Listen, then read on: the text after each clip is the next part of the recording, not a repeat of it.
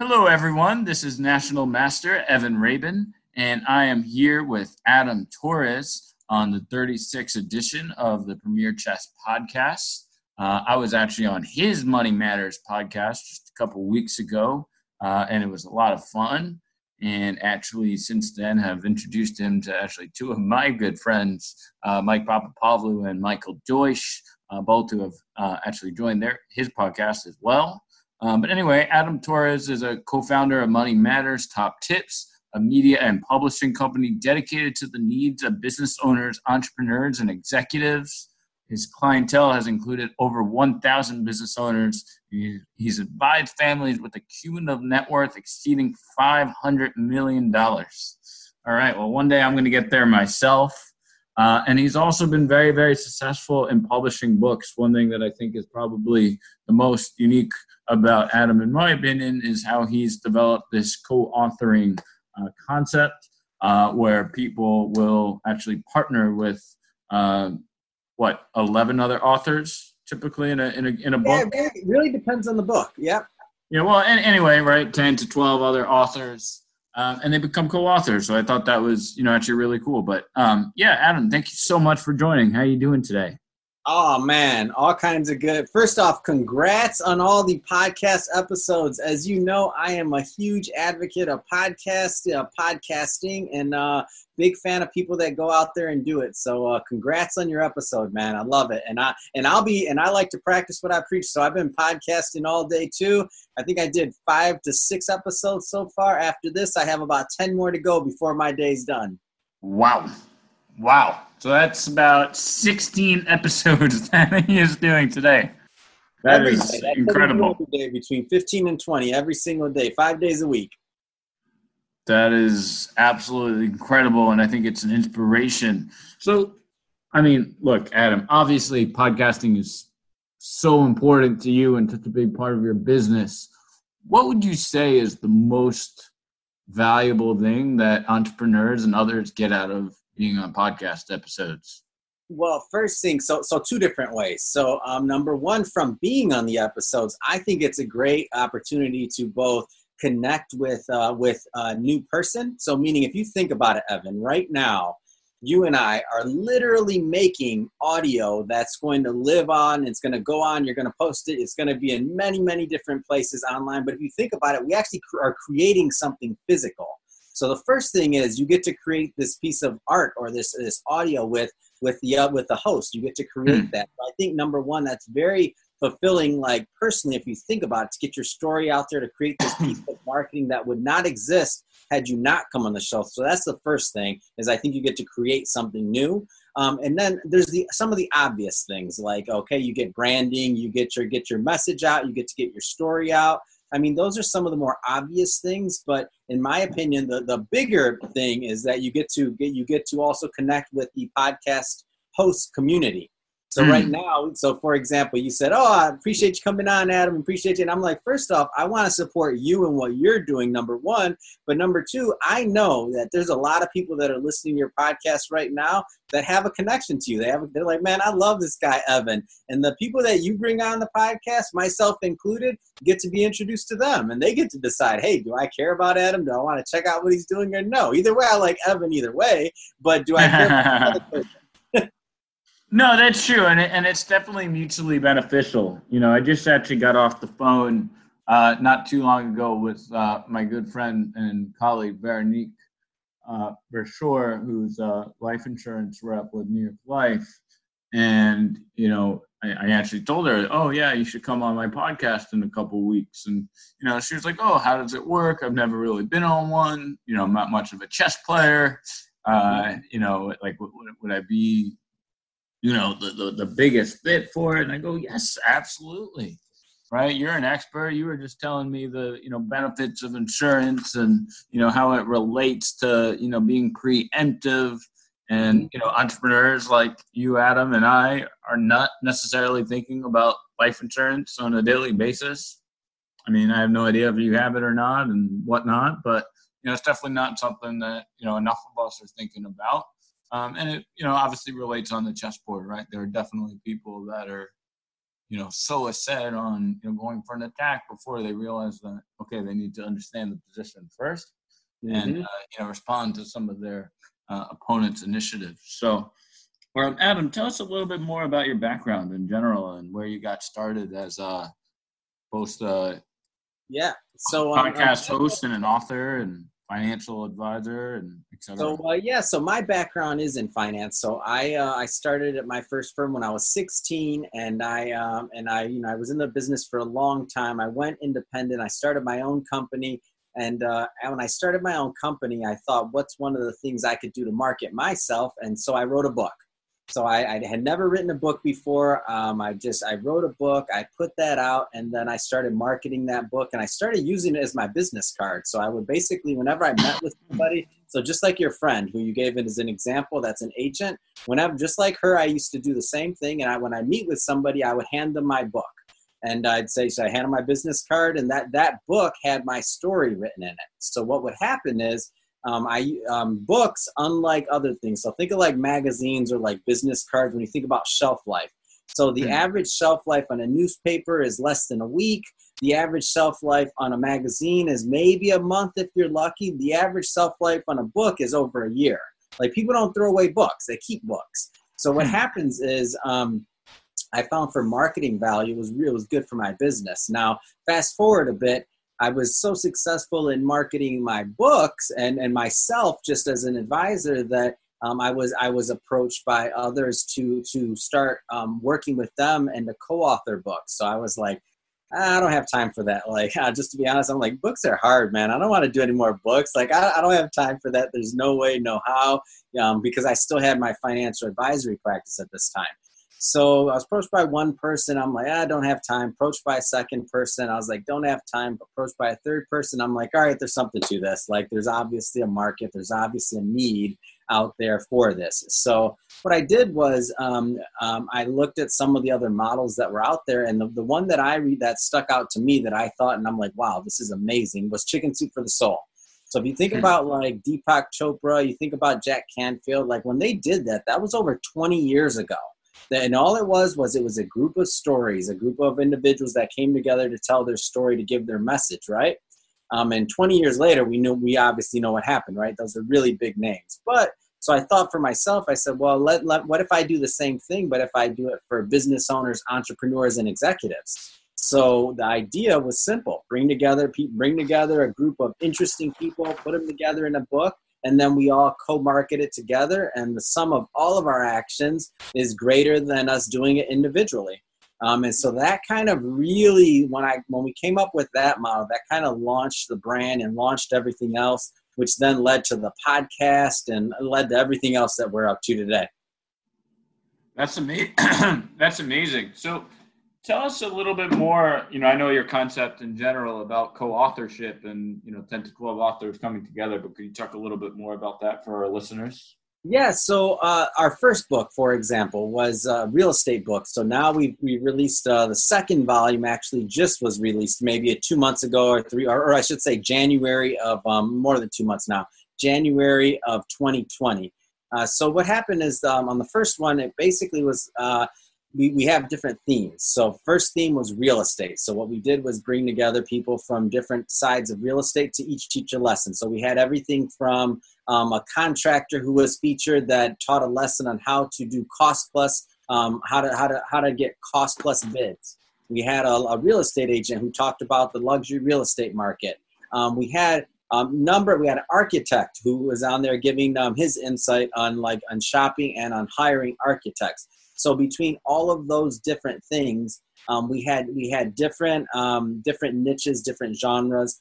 Then we have a bunch of other books. So we have business leader book. I mean, there's quite a few other books out there that all teach different lessons. And again, the idea is that by people coming together and kind of sourcing their knowledge together, the sum is greater. Absolutely. And I think it's definitely a unique idea. Publishing a book is definitely not easy. As you mentioned. It's hard. What are you talking about? Not easy. It's not easy. It's very, very challenging. I'm just saying that, lightly. And, I would say, as we had Jennifer Wilkov on the podcast a couple weeks ago, and You know, she does like a lot of consulting, and look, I would say that is definitely a great way for, you know, people that are, you know, newbies, like myself to get started, but you know, another great alternative. And by the way, she agreed with it, you know, in that episode, I mentioned you, cause I actually had a conversation with you and just maybe a couple of days before that. And, you know, she actually said, yeah, co-authorship is, you know, actually a great way to, you know, get your name out there as well with, you know, less than, you know, 1% of the work that you would do, you know, to draft your own book. What, if any, pushback have you gotten from potential people that were, you know, interested in being part of your co-author books rather than, you know, producing their own? So on my end, I've been pretty fortunate. So what I mean by that is by building the brand through the podcast and all the other things we did, we don't get pushback on that. What we get is we spend a lot of time and a lot of resources cultivating to accept the right authors into the project. So it's not really a hard sell. Just believe it or not, Evan, there's no shortage of people out there that want to be in books. Like it's just the market. And not to mention, right, also people that want to be in books like myself that, you know, are for one, right, we're very busy with everything that we have going on. You know, would I like to write a book? Yes. And people ask me about it. Yes. Mm-hmm. Is it the type of thing that I'm actually going to start on tomorrow or any time in the near future? Probably not, right? I'm just being very, you know. Hard. It's a lot of work. So, you know, it's definitely a lot of work. So, So let me ask you another, you know, kind of related question. And this is something, you know, you've talked about before, but, you know, for people that are a little on the fence, you know, entrepreneurs that have a lot of stories, we're not entrepreneurs, you know, just people in general that have good stories, but, you know, are kind of holding themselves back. Other than, you know, the virtual business card, which is actually a very good, you know, I think the using your book as a business card is, you know, actually tremendous. My good friend Jim Egerton has definitely done that quite a bit with his book, Business on the Board. You know, truly, like the first time I met him in Chicago, you know, he gave me his book. That's and you remember it. Not only Not only did you remember it, but now he created a completely different piece of content. Just now, you brought up his name and talked about it. I'm actually thinking about it a little differently now, and I misremembered a little bit. Actually, he sent me the book. There you go. And then, like 2 months later, we met in Chicago. Probably told at least 5 people that since he's done that. Minimum, you probably brought up his name minimum 5 times since he's done that. A lot more than that. Not to mention, we did a big event together at UBS in New York. I love it, and that's the power of it. I mean, truly, it doesn't end. It's very interesting. We just had, I'd say, 2 years after our first book was launched, we had a book launch in the Philippines, a book signing that I didn't even know was going on with one of the authors, and we got pictures. And there's this huge like book launch and other things like that. Why? Because it never ends. It's always new. It's always new to a new market. Like it doesn't end. That's so cool. That's so cool. So tell me, I mean, the cool thing about you, you know, is you've actually had all types of authors in your books, as you said, you know, from doctors to real estate brokers to lawyers to, you know, who goes on. Could you think of maybe 1 or 2 articles in one of your books that were, you know, sort of the most interesting that stand out to you? Oh, man. So my dream always growing up was is to be able to read a book a week. So that's always, and I've so these bookshelves back here, I've read almost all those books, just to be clear, and I do quite a bit of reading. I always have. And this is just some of the bookshelves. So that being said, now, so when I'm going through these books and when I'm curating things, I mean, we've published people that have run everything from $1 million companies to $1 billion companies. And what happens in these books is they're really good. So meaning I learn more from reading my books that I publish than I think some of the people that participate, just because of the type of content that's in there. So to give you an example of one of them, former CFO of Coffee Bean and Tea Leaf, she gave a She did a really, really high level consultant. I mean, she's run huge companies. She wrote a chapter about what it takes to run a company, but the way she went about it methodically, and she talked about her specific process. And I'll give you one big takeaway from that, her specific chapter that changed my entire business within reading it once. She talked about how a CEO or the founder of their business can oftentimes become a bottleneck within their business. And when I was going through her explanation of what that meant and what that looked like, I was reflecting on myself and my own business, and I was like, oh my gosh, she just described me to a T.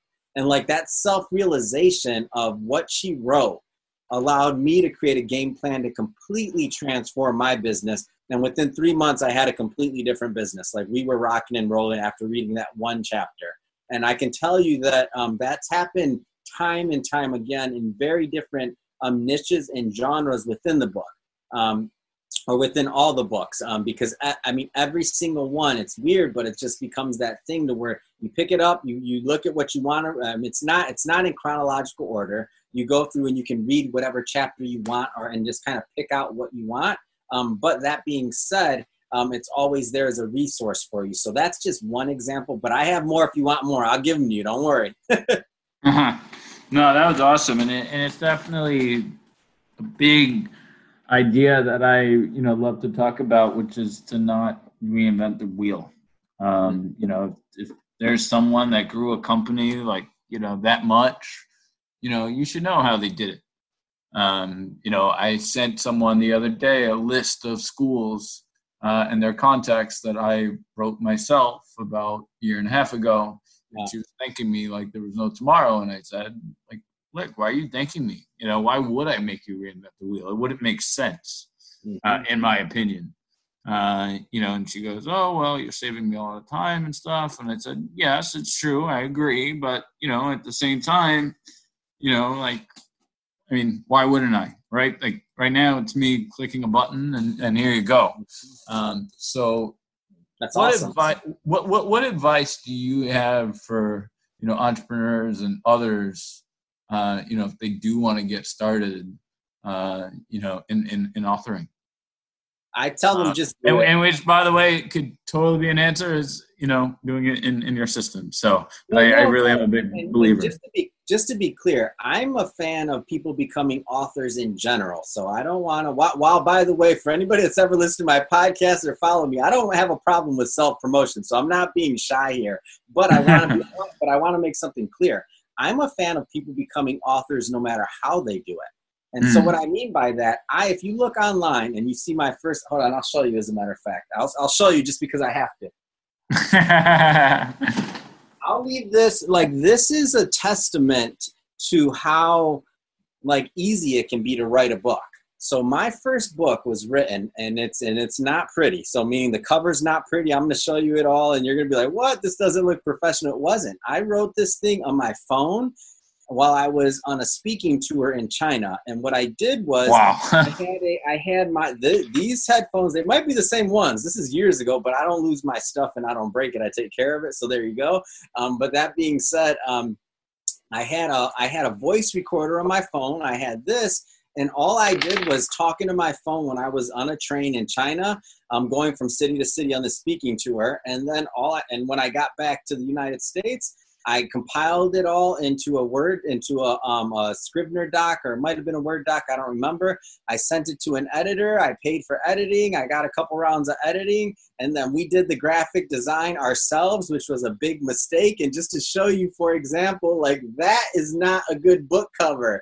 But I leave it on Amazon intentionally because I wanted to be out there and to serve. Now I have a whole team, editors, everything else. All our books are really professional and nice and all that good stuff. And my team always asks, Adam, why don't we fix that first book? And I'm like, I don't want to fix it. I want it to look ugly the way it does now. And the reason I think it makes it authentic.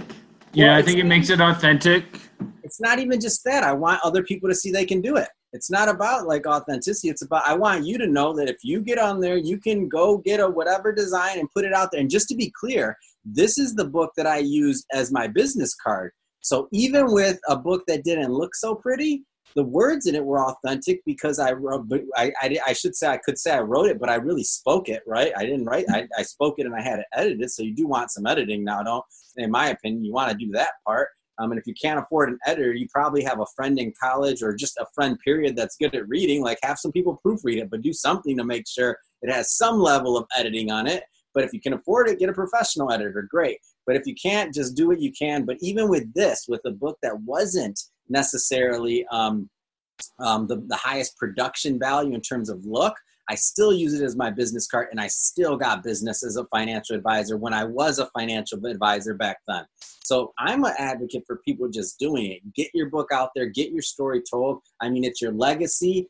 It's something that you can hand down and through generations. I mean, I think about some of the people that are no longer in my life, my grandparents, my grandmother, my grandfather, you know, some other people, one of my uncles, like I think about them and I'm like, man, you know, I miss them and I wish they had a book. I wish I could pick up a book and I could read some of their life or some of the things they went through and some of their stories, even to hear the words or picture their voice or how it sounded by reading their words on the printed page. That would have been a special thing for me. So I think the book is much deeper than just like, you know, something you need to do for marketing. So let me just ask one sort of curveball question as we're, you know, about to wrap this up fairly soon. For chess players in particular, mm-hmm. What do you think they should get by writing a book or being part of a book like your own that's co-authored? So first thing I think is that the chess player is going to be in his head with thinking about what needs to be on the page. So if you're a chess player, you're going into strategy, you're going into construction. I think even just the process of writing your own book ups your game and ups your strategy in general because you've never thought in that manner. It's a completely different problem you're going to solve. So what solving that problem unlocks in your mind is, I think, is going to vary based on the level of skill for the chess player. But I think the higher the level of skill, the more it's going to unlock. And what they find there, I can't say what they find there, but I think it's going to be something cool because you're solving a completely different creative problem that you haven't tackled. And anytime you do that in any strategy, whether it be chess or any other game, it does bring something out to you. It gives you a different perspective of looking at other facets of your business and of your life. And I'm sure you can see other ways that's happened to you in the past. So that's just from the strategy level and just overall what it could look like. From the branding level or anything like that, depending on if chess is your business or if it's a hobby or if it's a game for you, all of those things are different, but I'll give you my story. So for example, how I was introduced to the game of chess was that was my game with my father. So growing up, we always played chess. So if I was to write a piece or to put a chapter in a book that I was writing for myself or something else like that, and I wanted to talk about that special moment in my life, that's how I would incorporate the game of chess for me personally. How somebody else incorporates that is completely up to them. But those are kind of a couple of ways to look at it, in my opinion. Thank you. Well, Adam, this has truly, I think, been a very inspirational episode. Actually just talking a little bit about, the whole co-authorship process, which by itself, by the way, I think, actually does relate to chess a little bit as well. It's a matter about being creative. Until I met you, by the way, thanks to Shiley Hackman, who introduced me. Oh, I love Shiley. Oh, my gosh. Social media. By the way, as a reminder, she's the one who told me to reach out to you. Sherpa. She'll lead you through all day long. Love that girl. She is amazing. We met a couple of years ago at the ISC conference. In DC, and she's amazing. As a matter of fact, she sent me this. You had her on your podcast yet? Where is it? It's here. She just sent me this. Oh, hold on, I gotta actually turn off my virtual background for a minute here, because otherwise you won't be able to see it. I just got this in the mail 2 days ago, and she definitely didn't think this was going to be on a podcast. By the way, check it out. She actually did an episode about a week and a half ago. Oh, and it was wonderful. You can see this here. This is when we met at ISC. That's awesome. Of course, people won't be able to read it, see it on the podcast itself. But it was just awesome. She sent this here too. You can actually look at that and look at that. That's so nice. That's amazing. It's amazing. Anyway, she's kind of a master networker like us as well. It's awesome. I'll just read like a small part of this. She said, "I'm so super appreciated that all of you that you have taught me in sales. I've always, I always submit you for silent auctions. We actually donate to any single silent auction or raffle we see. But anyway, I'm definitely grateful for her for connecting me to you and having me on. And of course, there's a domino effect. She introduced me to you and." Before you know it, Mike and Mike are on, and potentially some of my other colleagues in the near future. That was great. And it was just great talking a little bit more about the benefits of authorship and, ways to get started. And, one day, especially when things go back to normal, I really am going to be, considering, getting into one of your books. Because, it's important to be creative.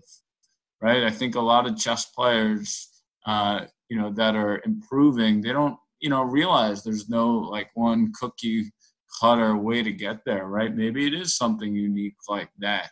Also, I know a lot of, chess players, it's like, oh, I need to have one coach. Well, you know what? You could have many coaches. You could have many authors in a book. And, guess what? It could be great. So thank you so much, Adam. Is there anything else you'd like to add? Yeah, if anybody wants to learn more about what we do, really just head to the website. So really easy to remember, missionmatters.com. And you can see my podcast. You can see anything else you care to know about us, the brand. Love to have you as a listener. Wonderful. And Adam, if people want to, personally reach out to you to ask any questions, what would be the best way to get a hold of you? So if you go to Instagram, Ask Adam Torres, that's really the easiest way. So if you want to know anything about me personally, just go to Ask Adam Torres on Instagram or Twitter or anywhere else. Okay. Well, thank you so much, Adam. By the way, we're going to add you today too. So you're also going to be able to find Adam Torres on premierchess.com/partners as well. So definitely find him and many of the other people who have been on our podcast there. And thank you so much for your time today, Adam. Thank you, Evan. Appreciate it. Have a great day. Take care.